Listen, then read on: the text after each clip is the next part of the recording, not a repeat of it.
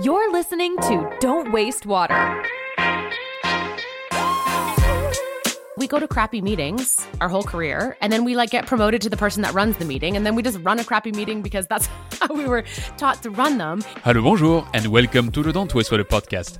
I'm your host, Antoine Walter, and in today's episode, I'm glad to welcome Anise Bulkwill as my guest. I think that's how you plan the unplanned. We have no idea what people will create. We have no idea who's going to go to which sort of visioning session. Anise is the founder of the Luminous Group, where she crafts event formulas that bring engagement, sharing, and value to a whole new level. I hope people don't do the same old thing that they've always done when they're in person. I hope they take a more holistic human element to it. I hope that they explore and get creative and tend to that whole human. She's also the program director of the upcoming Blue Tech Forum happening on the 7th and 8th of June in Vancouver. When we create space for vulnerability, that's where we can create space for innovation, creativity, wisdom sharing. Have you ever attended a business meeting that seemed to drain your soul out of your body?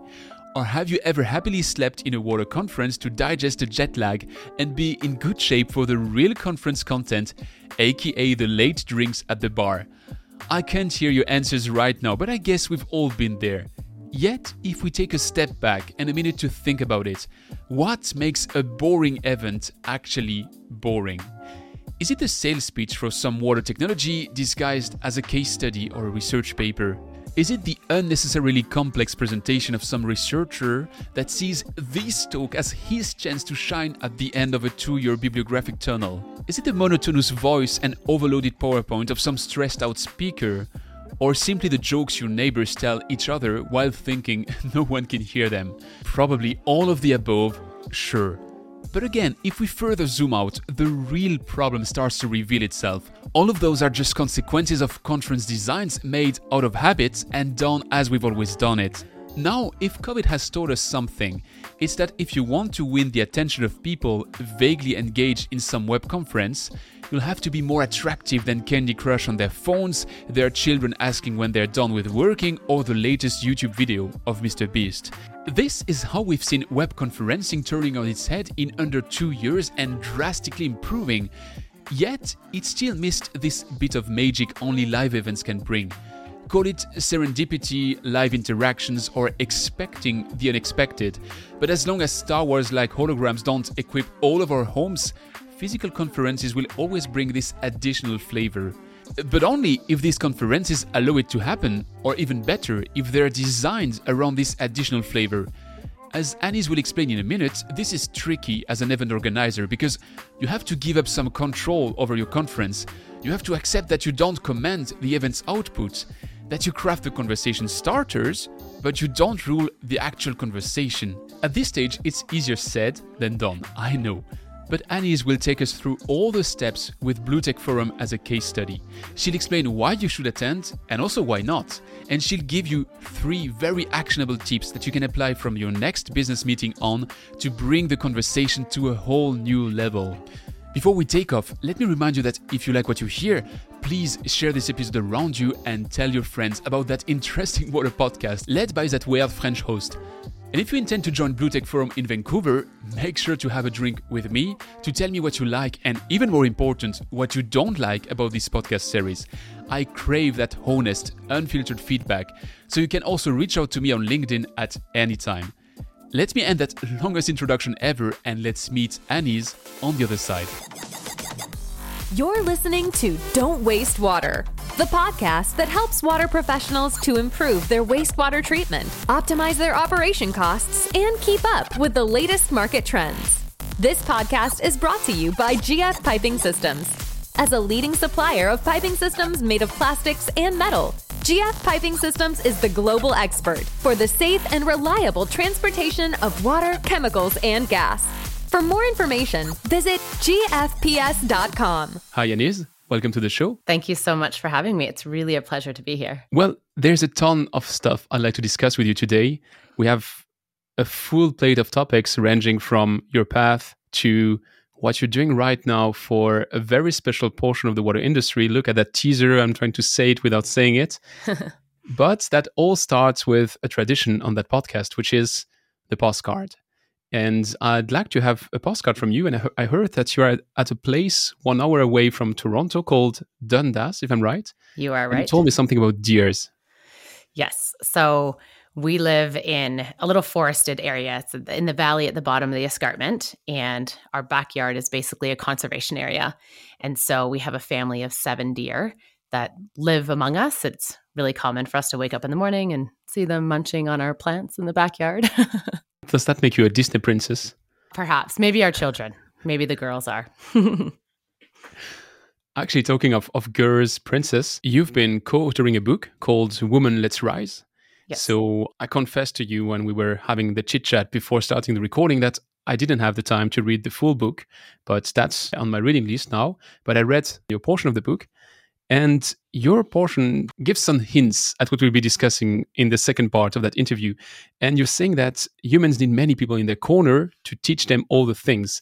And you say that about your daughter, if I'm right, in, in the book. Yes. But I think that applies in general. And if it has to come from inside, we also need the outside. And I was wondering, how did you realize that? What was your journey to realize all of that?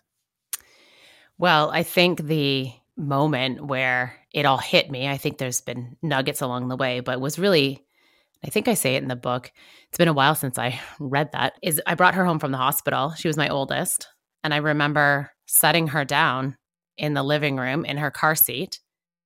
And I looked at her you know, she kind of looked back at me and I thought, what the heck is happening? It's just me and you here. Her dad was at work and I, we were just like looking at each other and I thought, oh my gosh, it's so weird how we live. And that whole realization just came flooding into me that, you know, you, we learned about the history where people have lived in community and there was other aunties and grandmothers and friends that were all close by to help you learn how to raise a human one of the biggest most challenging and rewarding jobs on the planet and i just remember looking around thinking where is everybody you know and I am quite an independent person.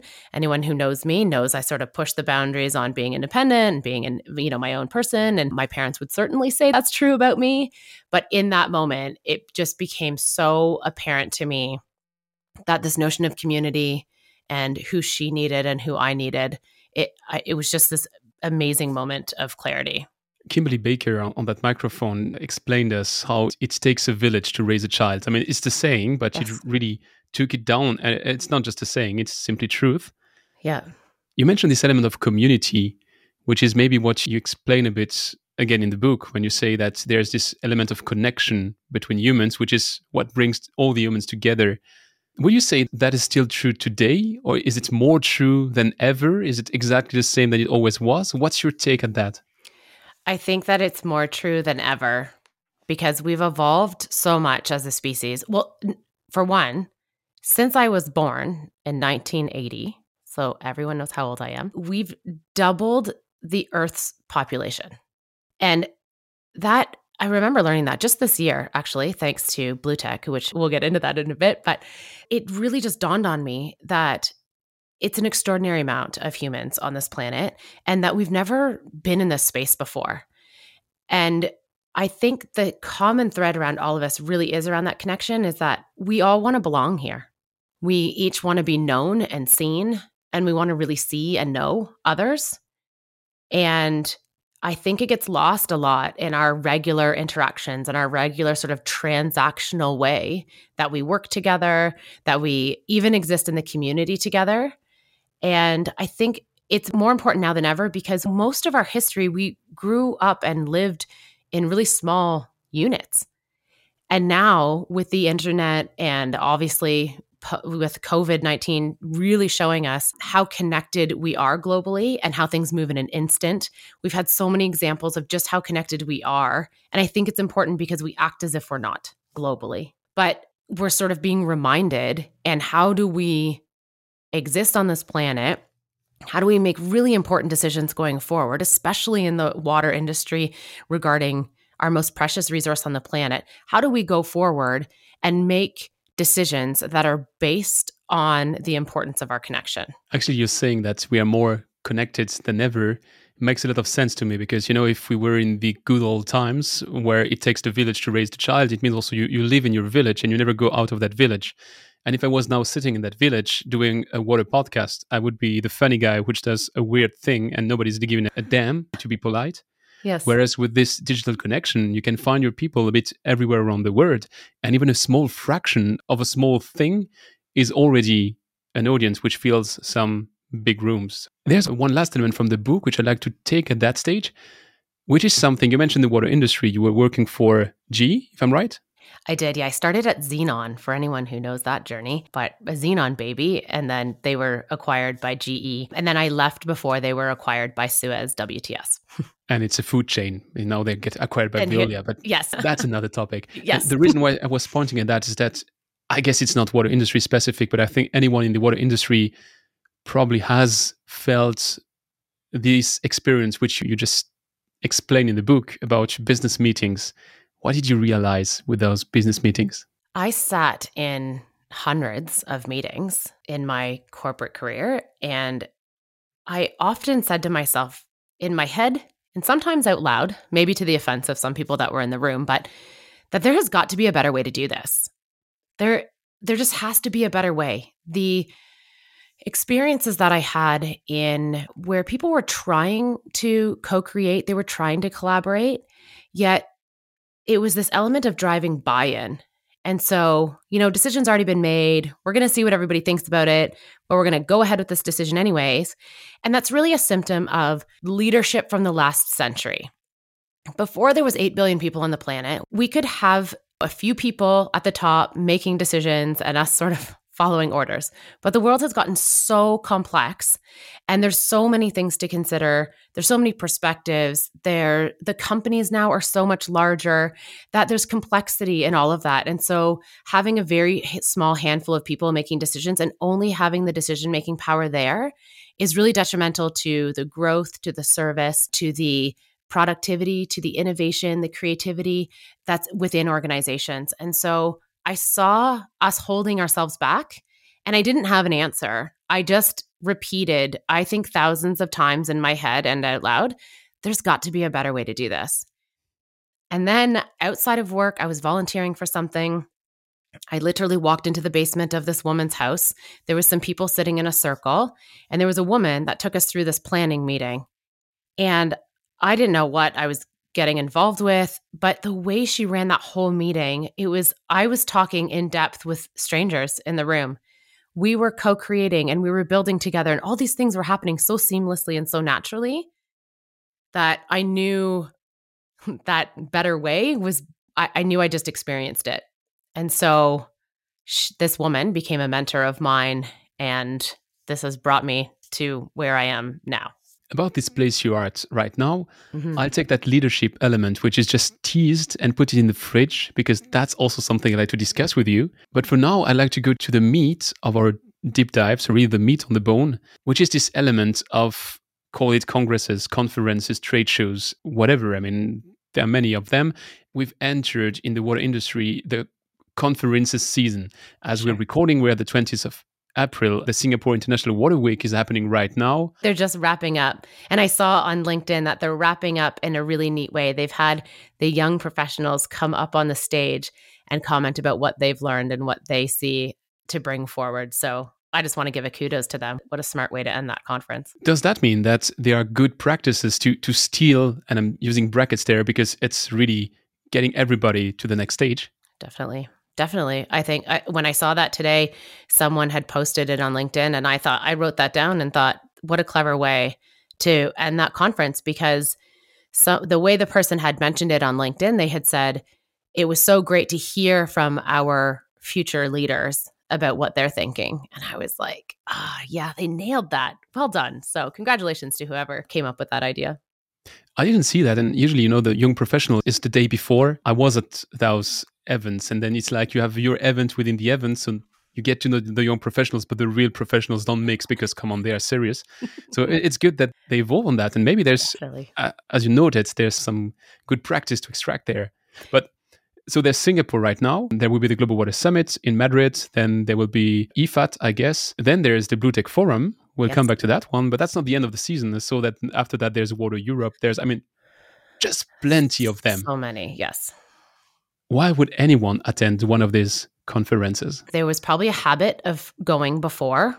I would suspect that it was maybe good business practice. Of course, you're going to have to be seen there. There's a marketing element to it. There's lots of good business reasons to attend. But I think that those business reasons are going to have to get a little bit deeper. And then I think the personal choices, I think people are feeling this is more of a personal choice to go. Why would I attend as someone going to an event? And I think it has to start with understanding the real purpose of the event, the purpose of the event, and then the purpose for you attending. And if those two things are in alignment, then I think amazing. But we have to get better at articulating that. And I think the evolution of conferences, there's a lot to be learned from our online world. So, what did it really take to get connected? What can we do online, and what do we leave online? What do we save all of the the cost to go, the impact on the environment to go? Maybe there's a lot of things that we just let that be. And then, what is the purpose for really connecting in person, and then crafting a conference or a forum that really serves that purpose? And then people who are aligned to that purpose can come and gather and do some meaningful work together. I just stopped in my enumeration around Blue Tech Forum. Maybe it's important to mention here. What are you doing about the Blue Tech Forum yourself? I've been working with Paul and his team for the last two years on some virtual roundtables that we've been doing because he called after, you know, in 2020 when Blue Tech Forum was canceled, they couldn't run it, obviously, like every other conference, and said, I really think we need to gather our community. They have this really beautiful community that they tend to, that they nurture, that they share their amazing research with, all of those elements. And Blue Tech Forum was the place that they nurtured that community in person. And they didn't want to lose that for, we didn't know how long at that time.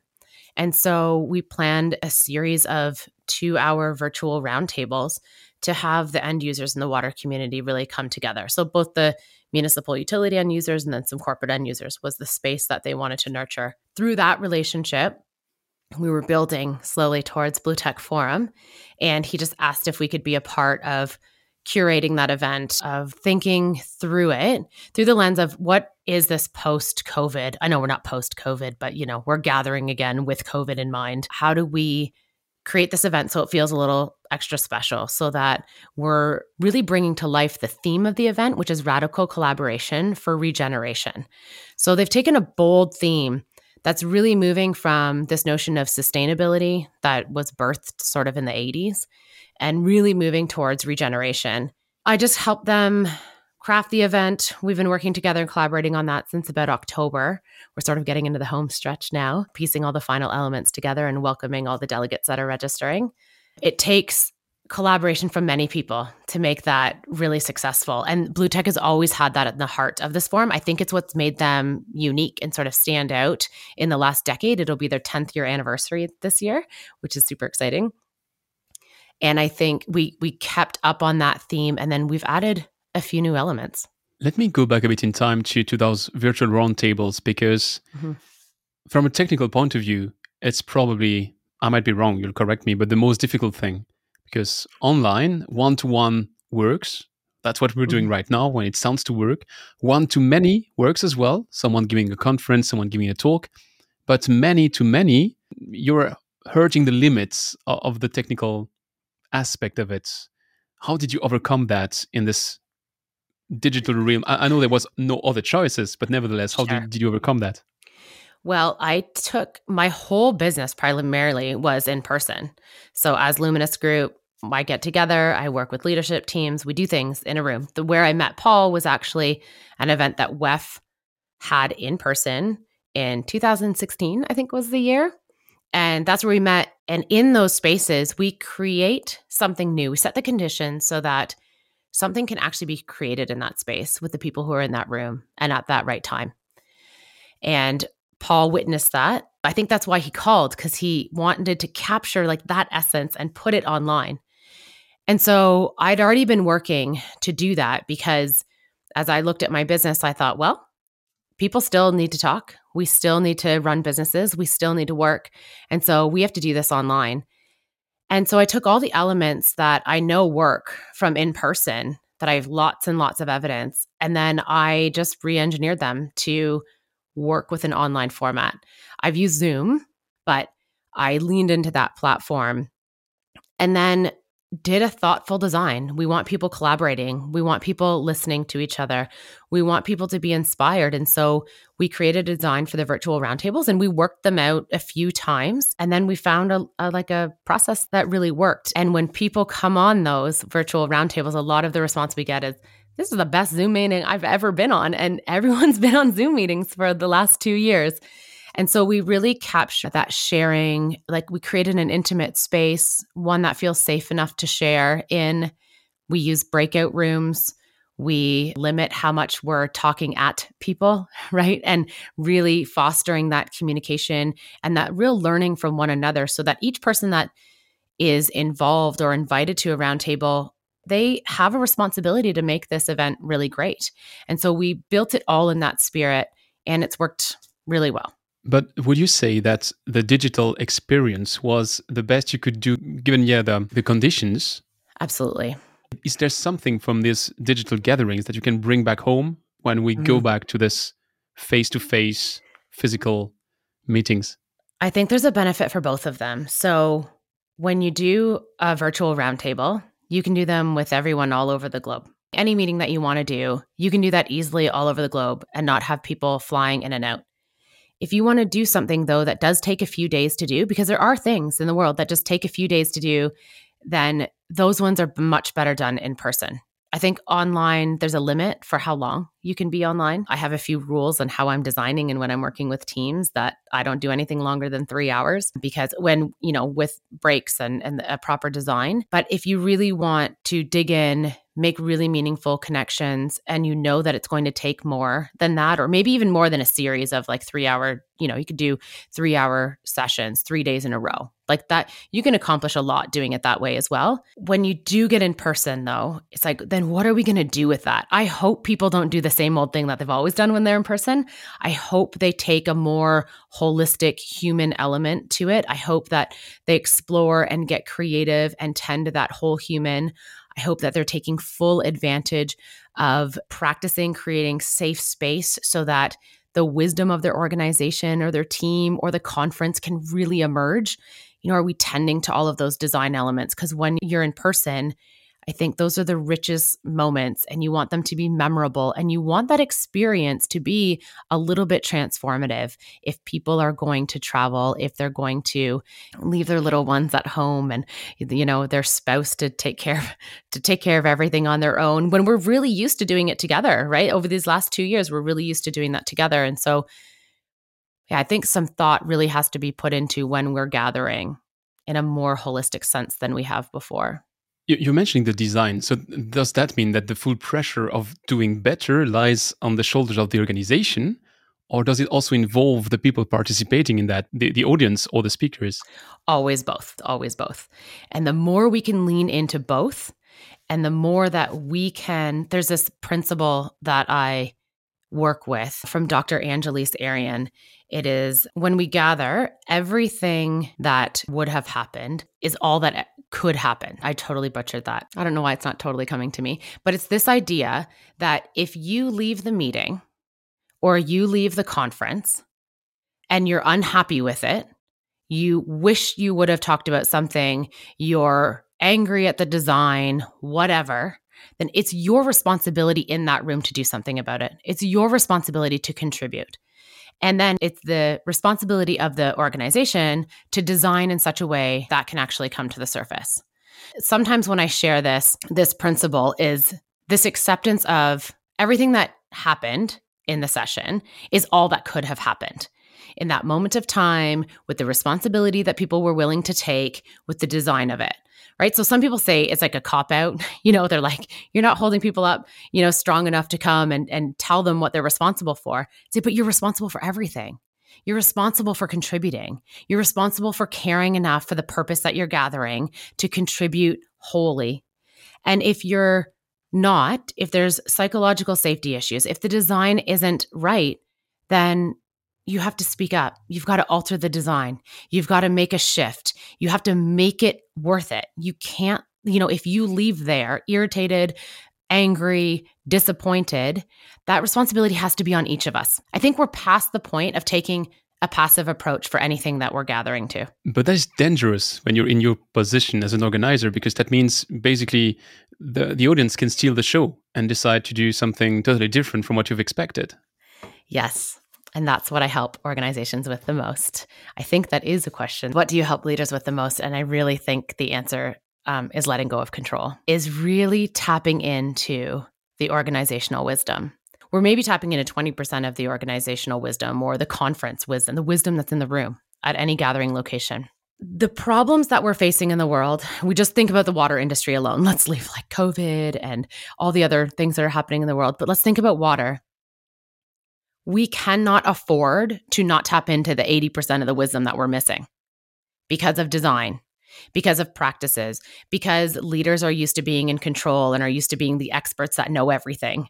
Right? That's just a it's just a paradigm. So it's no one's fault, but this old paradigm is like I'm the leader, I'm the boss, I'm going to design this and I know exactly how it's supposed to happen. But in my experience, when we gather and we gather on a common purpose, and we might even know what the common vision is. We can start from that place, but then we must allow the wisdom of the room to emerge. And does that feel uncomfortable and feels like it goes off the rails? You know, when you're in a meeting and they write that parking lot, they're like, this is for the parking lot. And they put everything in that parking lot because it's off topic. Well, we'll put that in the parking lot, put that in the parking lot. All of your solutions, all of your innovative ideas all of your problems solving capacities are in that parking lot. So we got to get better at excavating that parking lot. We've got to make space to have that wisdom emerge and the water industry needs it like like no one else, right? So, but it's a tricky it's a tricky path. It feels hard to let go of that control. But isn't it intimidating for an industry like the water industry which is full of engineers not maybe very confident in behaving in speaking in public, not behaving. And now I'm sounding like we are all from a cave. It's not the case. We know how to yes. behave in society. That, that's do. okay. Yes. But speaking in front of a room of very knowledgeable people, mm-hmm. and most of them have very impressive resume because, yeah, there's like a, a, pedigree when you look at the attendees of this kind of events. Definitely. That can be intimidating. How can you create this confidence, this atmosphere of confidence, so that they feel empowered to speak up? Do you have a special trick which you can share to people that would maybe not come to Vancouver but would like to steal that from you? I do have two things that I can share.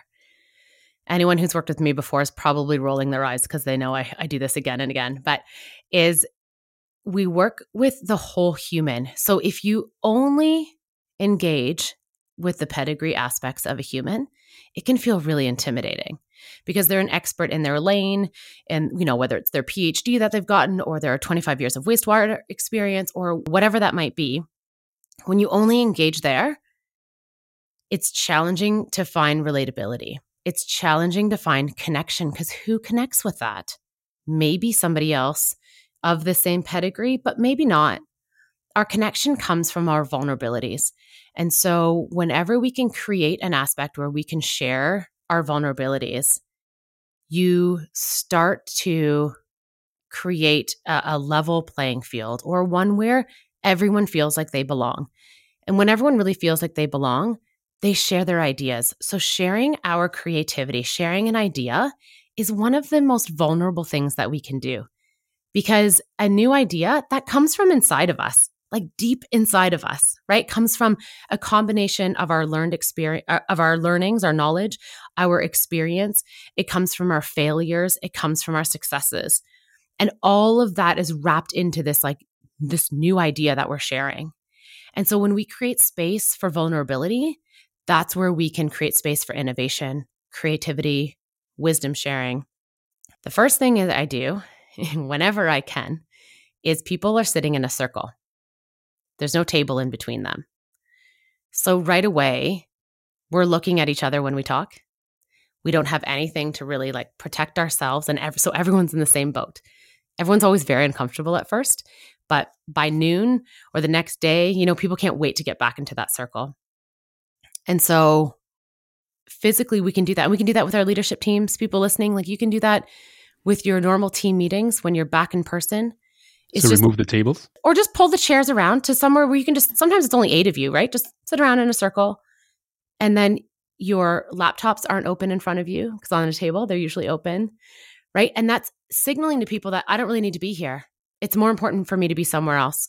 So, presencing, being fully present is the first way to do that. And the circle really supports that. And the circle also says, we, it, it we are equals. We all matter. We all belong here. And it also reminds us of our ancient history and our roots of how we've always communicated as humans. It's only been recently that we stopped gathering in circle. Right. So We're I back to the village, which is sitting together around the fire or around the, the, the main tree of the village or something like that. Yeah. Yep. So that's one way that I do it. Another way is we do a transfer in to the space. So I have a process that sort of involves cards and things. I'll show you them at Blue Tech Forum. But it's a way to help people transfer into the space because we all come from a busy day. We come from a, you know, a busy morning, might be dropping off the kids, you might be running late, you know, there might have been traffic on the road, whatever. And do we just give time to transfer into the space that in a way that's meaningful? So when you gather, you know, sometimes just a simple question like, I use a card to say, what does the card tell you about whatever? But it might be about just why you chose to participate in this meeting, why you chose to come to this conference. And then what it does is it tunes you into a deeper answer that's not just your default answer.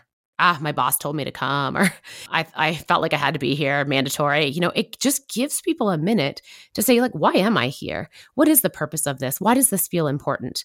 And to really transfer into the space. And then the third thing I do is I always ask for hopes and fears.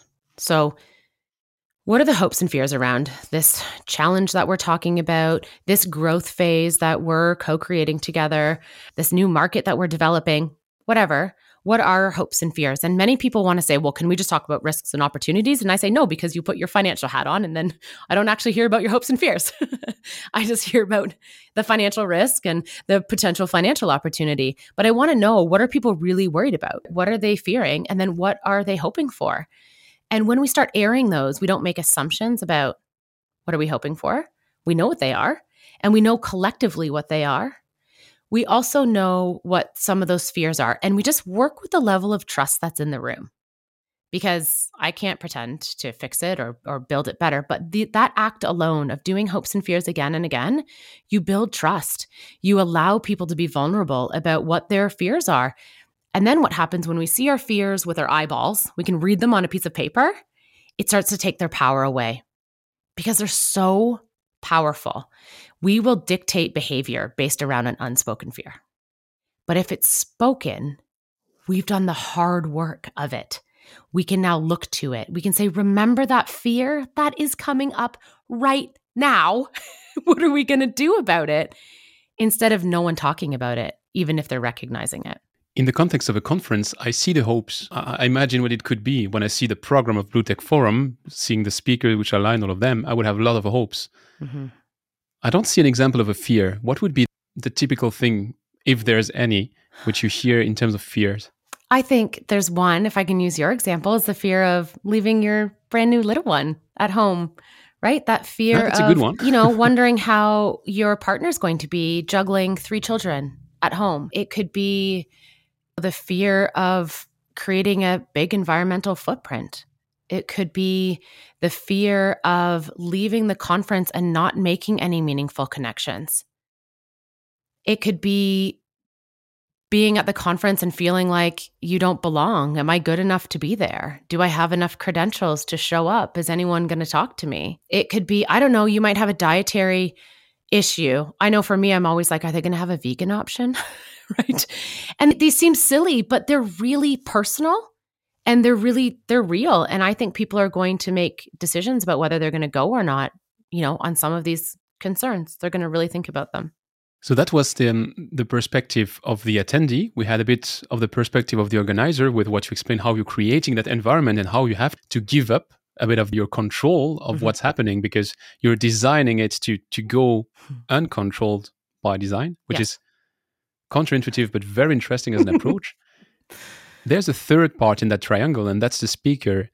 I'm wondering, you know, there are so many examples nowadays. Everybody can see the best TED talks they are. Mm-hmm. And then you look at those people which in eight minutes convey much more than you will in two hours of slides and whatever. And you're like, if the event has to now come to that level, that means that me as a speaker, if I go on that stage, maybe there's no stage, you'll tell me, um, but I'll need to to live up to those expectations. Doesn't that put a big pressure on the speakers as well? And how can they mitigate that, or how can they be as good as that audience deserves it. Mm-hmm. So, we've spoken to the keynote speakers that we have, which is a fantastic lineup.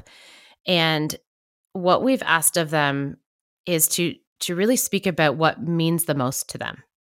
Because I really think that's where inspiration comes from is really what is the most meaningful for them so that they're not trying to craft a message to suit the audience but really to allow their passion, their own motivation for this topic that they're sharing, let that be the inspiration for the audience. So, authenticity, just show up with their most genuine self, their most authentic self, and speak to what has the most meaning for them is, I believe, what has the most meaning on the audience. Let me be the devil's advocate here. I'm sure when you were still at GE or at Zenon, you've been mm-hmm. probably visiting some conferences and trade shows. And all these conferences, they, they have sponsors and they have people exhibiting. And usually it's part of the sponsor package to get your fair share at presentations. So let's say we're in the water industry. Let's say I'm an activated carbon company and uh, I just sponsored your show, which means I'm going to stand up on that stage and I'm going to explain the full word how my activated carbon is the best there, there was, there is, and there will ever be. but chances are that, in all honesty, that's not what's the most important for me. No, that's just my job, and I can love my job. It's probably still not the most important for me to say that my specific surface is 20% higher than competition so, what's the place for this commercial part of mm-hmm. the the event? So, there's a few places so that we are working with amazing sponsors, and they also believe in the spirit of Blue Tech Forum, which is really to make meaningful connections, to have really meaningful conversations. And everyone, actually, from the sponsor perspective, is really excited about what are the next steps after Blue Tech Forum. They really believe it's a place that we can plant some seeds and that we can grow them and nurture them ongoing. So there's already some momentum built around that. So we have sponsors who are are in line with that. They introduce some of the different roundtables. So there's four roundtables over the 2 days. So it's a highly interactive program and there's, you know, almost 3 hours of keynote speakers really with that inspiration thread. But every element is introduced by one of the sponsors. So they do get their time. They do get their time to share a little bit about maybe a cool project that makes sense for the people here. So it's a solutions oriented. It's like, what can we, they're sharing what can we show you what's possible. They're sort of sharing that element, what's possible, so that we're plant always thinking about planting seeds, generating new ideas, seeing what's possible that maybe wasn't possible before. So we give our sponsors a chance to share from that perspective. And then there's the innovation showcase, which does have a totally commercial element to it which are the ones that they are vetted by Blue Tech, by their analysts and the Blue Tech team, and they show the most promising water technology going forward.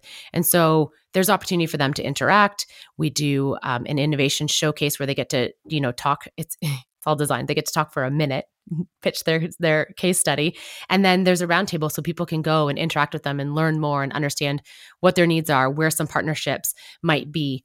So the entire two days is really built around inspiration and then practical working relationships. Where can we radically collaborate to make a huge impact, to move towards that regeneration lens? So that's been thought about through the entire design of the program. If I keep my devil's advocate hat on for a minute, mm-hmm. I'm just looking at the, the program right now. You have I mean, you mentioned the, the keynote speakers, and and honestly, it, it, it's just impressing the lineup you have there. I mean, from Menno Holterman, which said he would be on that podcast, but I didn't catch yet. Maybe I catch him in Vancouver. To uh, sure. uh, Gary White, you mentioned the startups, and and that is an exciting field. You, you mentioned it's commercial, but at the end of the day, and during a one minute speech from a company which is at the pulse of what's happening out there, is more of a, a deep dive into a fascinating area than something really commercial. But and nothing against activated carbon. Don't take me wrong, but let me stand with my case.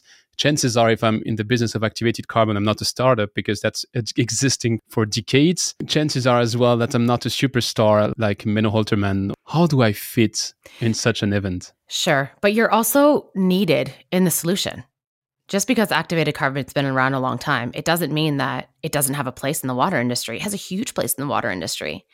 And so coming, hearing about those thought leader roundtables, you know, and the innovation showcase, they're really sharing where are we going in the water industry. And I think the activated carbon company or individuals, they have a voice at where it's going and they have a voice about how they can help and how they can participate.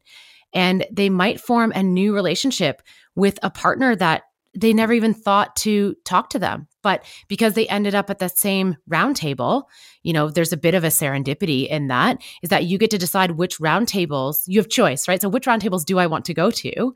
And then who else is interested in these roundtables is a perfect recipe for starting a new relationship, starting a new partnership, maybe talking to someone about being a potential new client or vice versa. So I think that there's a place definitely for everyone in the water industry at an event like this because it's going to take new partnerships, new collaborations, new relationships, new ideas to really carry us forward, especially at the rate that we need to move at. You mentioned serendipity, and that is a very interesting one. I recall a conversation I had with Annette Boss from Aquatech when we were at, at Aquatech, and she was mentioning that to her, there's only one word to to fit everything they try to do at Aquatech, and that was serendipity. I get the concept, but when I look at the definition of serendipity, which I looked up in, in Wikipedia, which I already did at Aquatech in front of Annette, it's an unplanned fortunate discovery.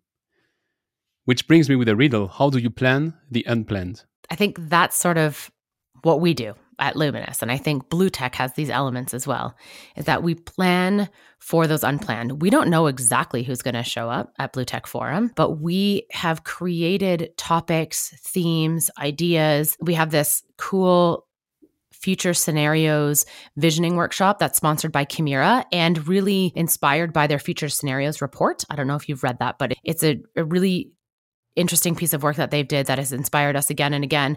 And so we're going to do a visioning session around things that really matter, things like a water optimized city. What does that look like in the future?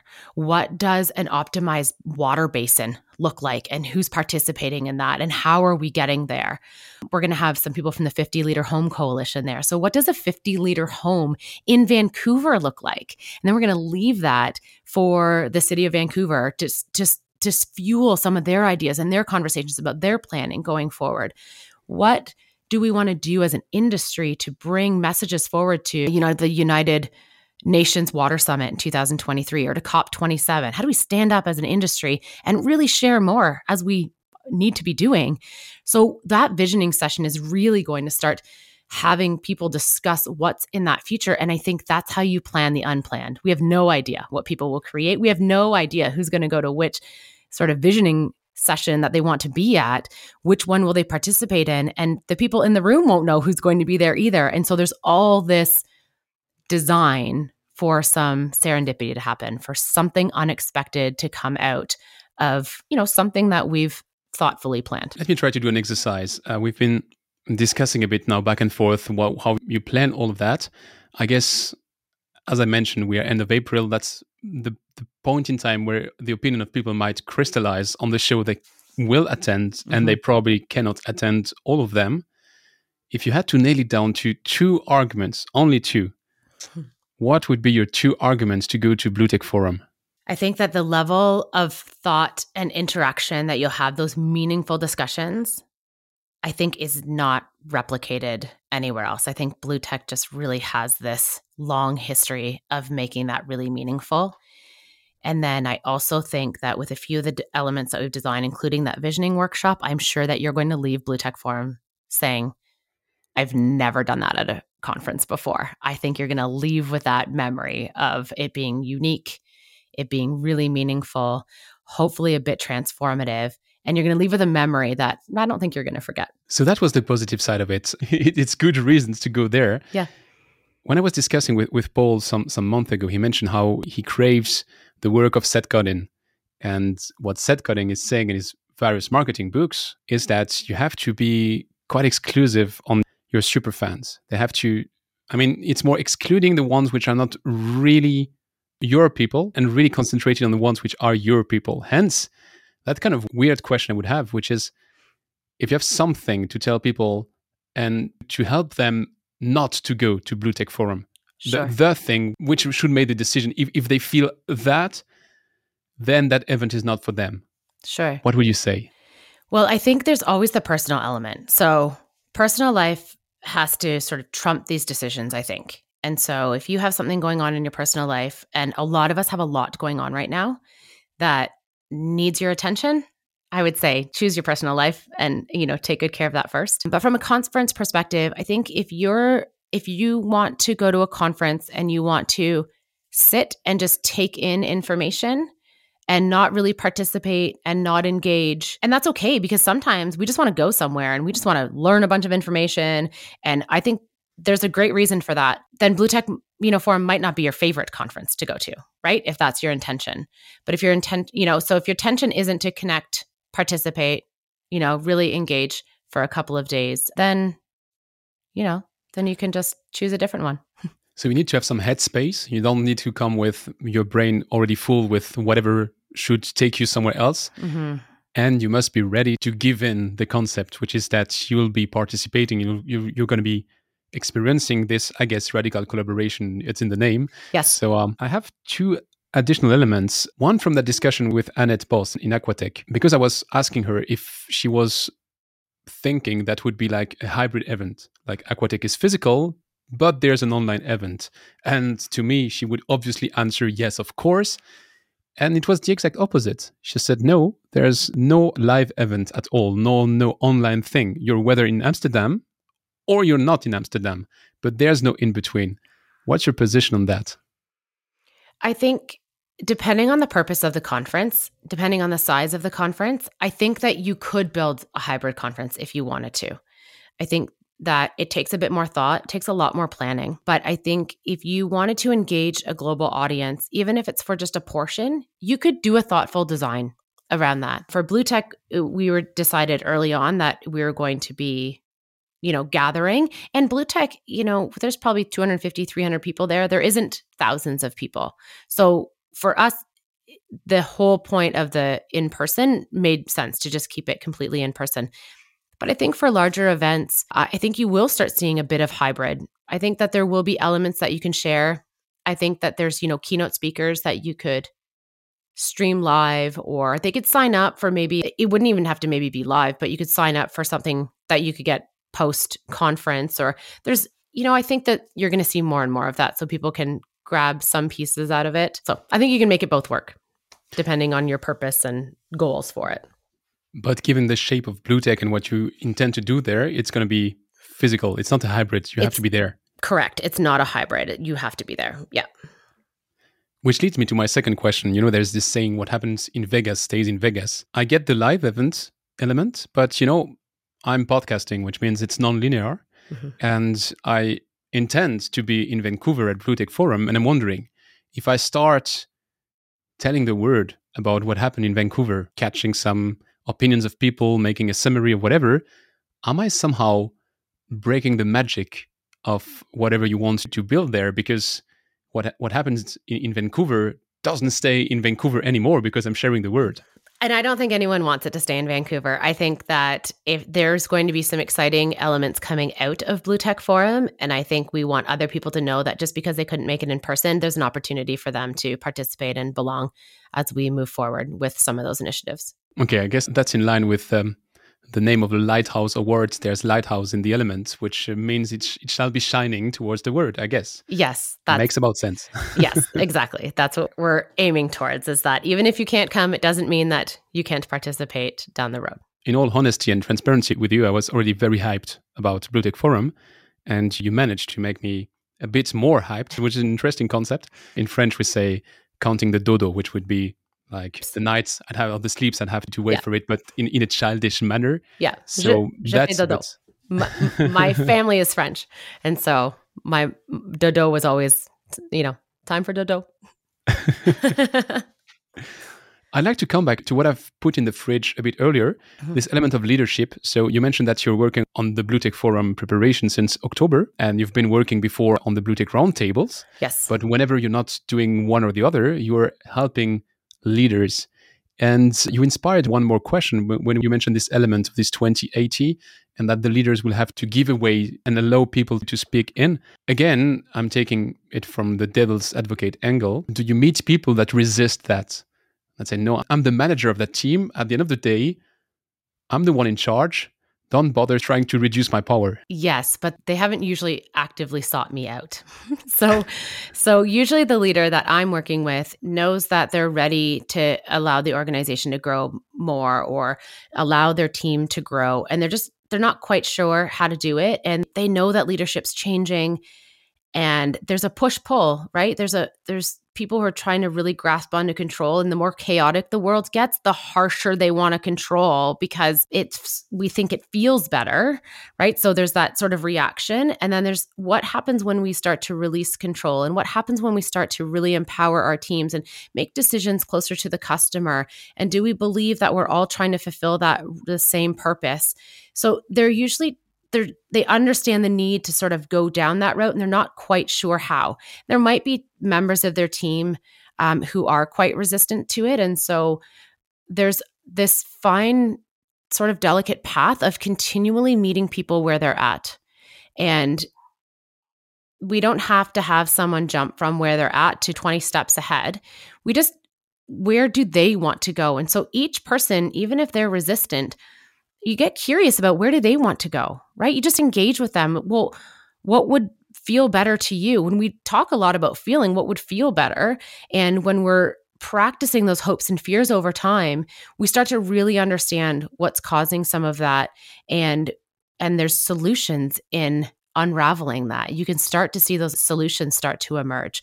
So it's not so much a fight or you know well you must do it this way you mu- I, I say no let's co-create together where you want to go so let's but let's just be conscious of it let's not do it from default so there's usually this practice of moving from their default mode to their more consciously desired mode and i just help them find some ways to move in that direction and then to allow others to do the same Do you do that one to one with the leaders? Do you do that with the team? How do you work? I do a little bit one to one, but we primarily work as the team. And so we I teach them how to I'll, I'll facilitate, you know, some meetings whatever. We always do it through the lens of the work at hand. So I never want to be meeting with someone on this like leadership stuff. I want to say, "No, what's the work at hand?" And then let's tend to the leadership stuff as we do the work. And so it's always meant to be around something super productive. And we just work in that. We just show different ways that you can access new ideas. And the first time I did this, and my background, I'm an engineer too. So I was trained just like everybody I'm working with. And I tend to work with technical people because I think there's just an attractor field there. Is that I was working with a company and they were working on their the next idea for this product that they had. And they had already had two brainstorming sessions and they came up with nothing. So they were really worried. And this was just after I met this person in the basement and someone said, "Hey, can you help facilitate this conversation?" So this is when I was still at GE. And I said, "Yeah, you know what? And I have this like new way to do it." So we we did it. We booked 3 days, the whole thing. And what we came out with at the end of that was 15 concepts to present to senior management and four of them became fully funded R&D projects. And so it wasn't that we didn't have any ideas. We just didn't know how to create the conditions for those ideas to come out. So I work in the team so that people can see that, see evidence of it, build their own evidence, and then it increases their willingness to practice some new ideas and to shed some of the old default modes that they had simply because you know, we go to crappy meetings our whole career and then we like get promoted to the person that runs the meeting and then we just run a crappy meeting because that's how we were taught to run them. It's not really done on purpose. And so understanding when we need to co-create, what do we do? When we need to inform, what do we do? And then understanding that when we decide consciously whether we're informing or co-creating, we're building trust when we're pretending to co create, when we really just want to inform, we're eroding trust. And so we just take them down a more conscious path of how to you know, engage with their teams and how to engage with their business units. I don't know if you know that book, but to me, it was a transformative experience to read it. It's uh, called Creative Confidence. It's written by the, the, the Kelley brothers. Hmm. One of them was the, um, the, head of. I'm terrible with names today, so it's going to be difficult. Um, I'll put it in the notes of the episode, but sure. it's about design thinking, but also the creative approach and and the way. If you believe you will not be able to do it, then you will not be able to do it. And then you have that G case where you can be brainstorming and just have that white sheet. Yes. And whatever, and that's exactly what you said actually about this weakness and, and vulnerability and saying maybe the first ID is shitty and it's fully okay. And maybe the 21st ideas are, are okay. And it's still okay because then you get your creative muscle working and then you can start just really brainstorming and not just thinking, what will they think if I mm. come with that weird concept. So yes, and you can only do that in an environment that's psychologically safe, and that there's people who are practiced at no judgment. He was the head of IDEO. I'm sorry, it's just the, the way my fuzzy brain works today. it's like I get the, the, the answers to my own questions like 20 minutes. So if you're still with me in 40 minutes, I'll find you the name of the speaker I was referring to um, when I froze.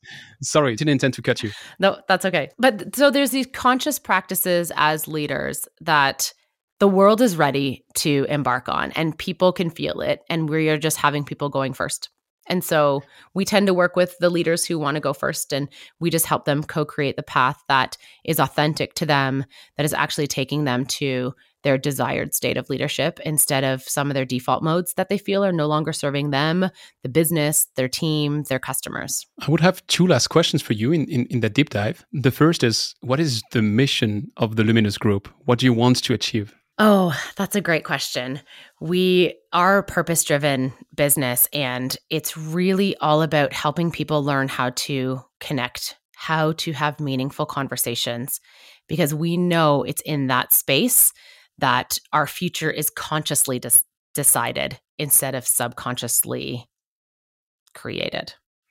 So we want to teach the world how to have meaningful, brave, vulnerable, real conversations about you know, well, I think about water, but really about anything, because that's where their genius lies. That's where their wisdom is going to take us forward. And what's your metric for success with regards to that goal? We have so many. In every facilitation that we do, we have a closing circle. And it's often stated in that closing circle. The metrics come from a leader who texts us and says, you won't believe what my team did. They're so awesome, Rena, you know, because they've released control. And so they come in all of those. I mean, they're sort of measured, but they're tangible ways. There's stories that come back. There's, you know, I have one client who I adore, and the work that they did and the skill set that they built really led them on this really powerful transformative journey. It was a four year journey. And and we don't know that right out of the gates, but they come back and they share those stories with us. And so we know they're using those skill sets again and again to work the magic in their own space, in their own industry, with their own team. And so, my second and last question, and um, here I award you a joker, and I'll tell you why. I couldn't help but notice that you're a woman. I started that that podcast now 84 episodes ago with the intention to be a 50-50 show, and I failed miserably. the water uh, industry. The last time tricky. I counted and I decided to stop counting, I was at 85.15, which means I'm even below the water industry standard because mm. if I'm right by the latest numbers, it's 17% of women in the water industry. And you've been co-authoring a book called Women Let's Rise. Mm-hmm. And I mm-hmm. know it's not a manifesto for women to, to be there. It's more giving them positive reinforcement of examples of what they can be doing in life. And I'm just wondering, what are we doing wrong? Are we doing something wrong so that we don't tap into half of the talents out there and only get a fraction of all that potential? Yeah, this is a really important question. And I think the pandemic has shed a lot of light on this, to be honest. I think that the way we've thought about work traditionally has really been through a masculine lens because that's primarily who built up the workforce. And we now carry on traditions in our organizations that are like 100 years old, right? we still set up the sales team the way the sales team set up and they have to travel 95% of the time. Well, I'm sorry, but like a working mom can't travel 95% of the time, right? Like you have children, that mom can't go, right? So there's a lot of things that we do historically simply because that's the way they we started doing them. Right? And you have to remember that corporations aren't that old, really, in the whole grand scheme of things, right? We're still kind of new at this whole thing. And just because we got started that way doesn't mean we have to continue that way. And so, just like so many of the systems that we're seeing crumbling around us, we're seeing, you know, in the education system, the social systems, in so much of the inequity is really not because we're doing it on purpose. It's just like how we set it up originally. And our first shot was like kind of crappy right? It's kind of like that first idea was kind of crappy. And, you know, we have to really give ourselves permission to go beyond that. So, what are we doing wrong? I think what we're doing wrong is we're not listening enough. I think we're not listening to the needs of our employees. And I think you know, as we're talking about, do we go back to hybrid offices? We're not listening closely enough. We're trying to grip onto control because that's what we know and that's what we've done. But I think we really need to listen and get really curious about what do our systems and our businesses really need to look like and how do they need to be set up so that we are tapping into the full wisdom and into not only like male female but in all of our um, you know, how do we really have more humans at the table with more perspective, with different experiences, because that wisdom's really needed. So I think listening is a huge one. We think we don't have time to listen. It's not true. I think we're in trouble if we don't get listening. So it's a brilliant answer. Thanks a lot. Let me just explain why I was ready to grant you a joker. It's it's unfair that I'm raising that question only when I have a woman on the show. Mm. I'm trying to raise the same question when I have a male guest, but in all honesty, it's almost 100% that that question shows up when there's a woman. It's not 100% when there when there's a man. And it just struck me because you, you, you mentioned that we have now three kids at home, mm-hmm. and that's quite fresh, if I may say so. and usually, I'm participating in, in a dance show in, in in June every year. I'm not dancing.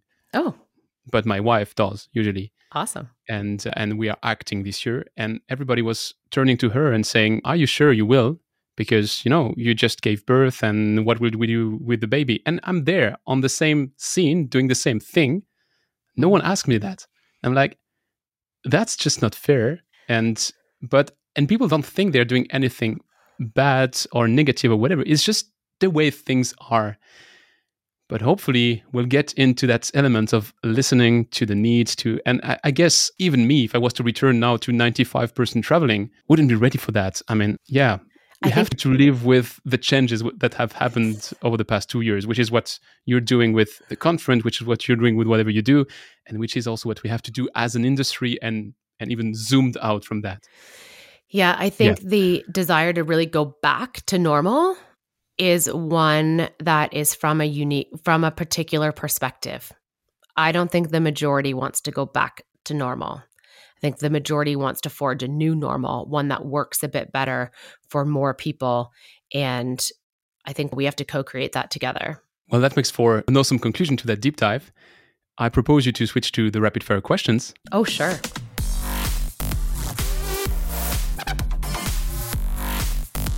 It's time for the rapid fire questions. So, in that last section, I'm presenting you short questions which aim for short answers. I'm not cutting the microphone, but you'll notice that, anyways, if someone is sidetracking, as you would have noticed for the past hour, it's me.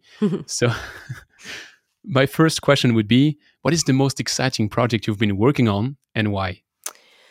Well, Blue Tech Forum is super exciting. And I think I've told you all the reasons why, but the reasons for me is that I get to hug, hopefully with permission, so many people in June. So that's I think the most exciting for me is that I get to see people. I'm probably going to be a crying mess when I first get there because I'm so excited to see humans in person and hug friends that I have not seen and friends that I've only made virtually. I can't wait to see them. So I promise I'll ask permission first before I hug you, but I'm ready to dole out some hugs. Can you name one thing that you've learned the hard way Oh, just one? I feel like all the things I've learned the hard way. Do we do we learn any other way? If there's an easy way to learn, like send it over to me, but I think everything was hard from my engineering degree to, you know, changing careers and deciding to do that. You know, whenever I do the hardest stuff, it equals me in the fetal position crying for a couple of weeks, I think. so that's my learning process. if you have an easier one, you can let me know. I feel like all the things I've learned about leadership, yeah, that's brought me to here. It was all the hard way. Parenting, everything was hard. Worth it, but hard. Is there something you're doing today in your job that you will not be doing in 10 years? I think that I've it's kind of been a one woman show for this most part and I think in 10 years it won't be that. I think I'm going to have a team around me so I won't be working solo as much anymore. What is the trend to watch out for in the water sector? So I'm not really the expert to say this, but I have been involved in so many interesting conversations primarily through Blue Tech and then through a few of my clients in the water space. And I really think that the holistic approach to water, understanding that it's super localized, understanding that water basin health and who needs to be collectively responsible, who needs to join uh, uh, you know collaboratively to really solve for that to really serve you know the planet and all the humans on it I, I really think that's a big trend and i hear more and more willingness and excitement to be involved in that and people who really feel that it's their collective responsibility. So, yeah, that one feels important to me. If you were a world political leader, what would be your first action to influence the fate of the World's Water Challenge? I think just getting it on the agenda in a real way, you know, regularly, not just as this backdrop. And I think having it as one of the platforms that we're actually standing on would be the first thing that it, actually matters and we have to really take action on it quickly. So I think working with other nations to really elevate this conversation and to really get into action and start experimenting and start allowing funds to go into that direction that let's go experiment let's go figure this out let's tackle these the toughest hit basins let's turn this around and show some evidence so that the rest of the world can follow and those partnerships can grow. And finally if you had someone to recommend me that i should definitely invite on that same microphone who would you recommend me? Well i'm thinking of women of course. So i have two in mind. By the way that, that's that is really something I spotted, which is whenever I have a woman on that microphone, she recommends woman. Yes. Which is awesome because I'm really, as I said, very far from um, from my starting point thesis, which was that 50-50. So so thanks a lot. Mm-hmm. So Karin Rouge, she is the new CEO of Municipal for Veolia North America. I recommend having a wonderful conversation with her. And also, she's on my bucket list for a while. well, I can connect the two of you. I know her well. And Kimberly Kupiecki from DuPont. She is there. Um, she has a long title. I'm not going to nail it, but she's really does their communications, their partnerships. She's really active in the water space in a really big way. She, they will both be at Blue Tech Forum for you to know. And yeah, I can connect the two of you, but she's amazing and has so much to offer as well, both of those women. And this has been an incredible pleasure to chat with you of course, longer than you would have expected. no I'm sorry, problem. I've been French again. If people want to follow up with you, where shall I redirect them the best? Sure. Uh, my website is just at lumin is luminousgroup.ca, and you can find me easily on LinkedIn. And like always, the links to your website, the link to your web to, to your LinkedIn, that is of course in the show notes. So just have a look. I'm looking forward to meeting you in person now at, at the, the BlueTech Forum because you finalized my conviction that I will be on the other side of the Atlantic. That's the first week of June, right? Yes, June 7th and 8th. Perfect. Then see you there and thanks a lot. It's been such a pleasure. Thank you so much for having me. Thanks for listening to Don't Waste Water. This podcast was brought to you by GF Piping Systems. Loved this episode? Head over to Apple Podcasts to subscribe, rate, and leave a review. See you next time.